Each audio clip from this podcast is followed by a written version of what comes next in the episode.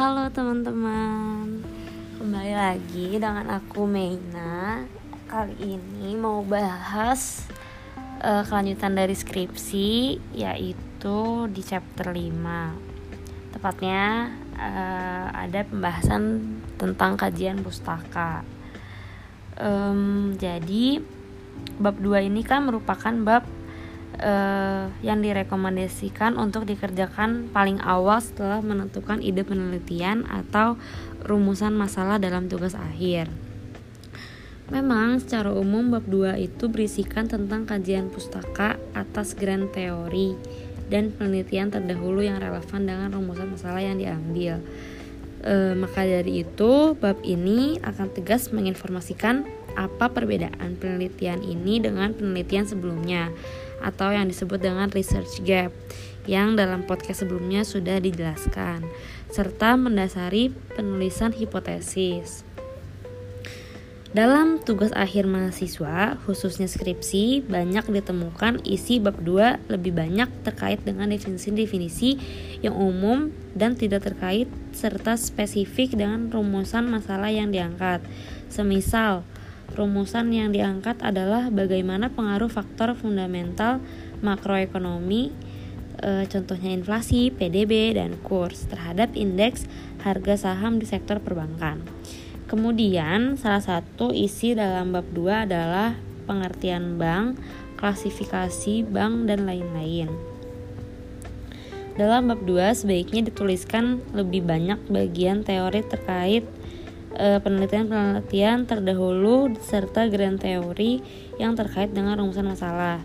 Oleh karena itu, tahap awal yang sebaiknya dilakukan antara lain yang pertama, melakukan pencarian jurnal-jurnal atau penelitian terdahulu yang terkait dengan rumusan masalah.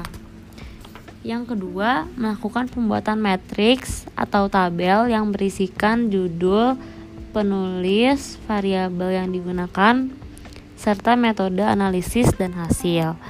Setelah melakukan pencarian, review artikel dan mensumeri uh, mens jurnal atau penelitian yang relevan ke dalam matriks ya maka yang dilakukan adalah menuliskannya menjadi sub bagian dalam bab 2 Dasar penulis inilah yang seperti dijelaskan di atas akan menjadi dasar penulis hipotesis serta menjelaskan secara tegas apa perbedaan dan kebaruan penelitian ini dengan penelitian-penelitian sebelumnya. Berikut ini merupakan acuan untuk melihat apakah bahan pustaka yang digunakan relevan atau tidak. Yang pertama, review apakah e, rumusan masalah dan tujuan dalam penelitian tersebut sesuai dengan rumusan masalah yang diangkat dalam penelitian yang akan kita cari. E, yang kedua, review model analisis yang dikembangkan dalam penelitian tersebut. Selanjutnya, identifikasi apa sajakah dependent dan independent variables yang digunakan. Tiga, review hasil signifikan dan hasil analisis statistik hubungan antar variabel yang digunakan dalam penelitian tersebut. 4. Review hasil analisis khususnya bagaimana penulis menjelaskan hubungan antar variabel. Secara umum, yang dituliskan dalam bagian bab 2 dapat diklasifikasikan sebagai berikut. Yang pertama, bagian pendahuluan.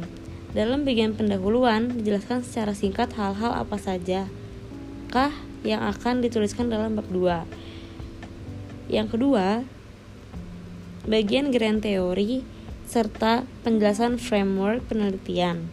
Yang ketiga, bagian penelitian-penelitian terdahulu. Um, lalu pada intinya adalah matriks penelitian terdahulu ini ditujukan sebagai informasi yang memperkuat logika dugaan sementara pemilihan variabel analisis, serta informasi atas kebaruan atau novelty dari penelitian yang dilakukan. Sekian dari bab 5 yaitu daftar pustaka. Um, masih penasaran kan pasti Jadi tunggu aja di podcast selanjutnya. Terima kasih.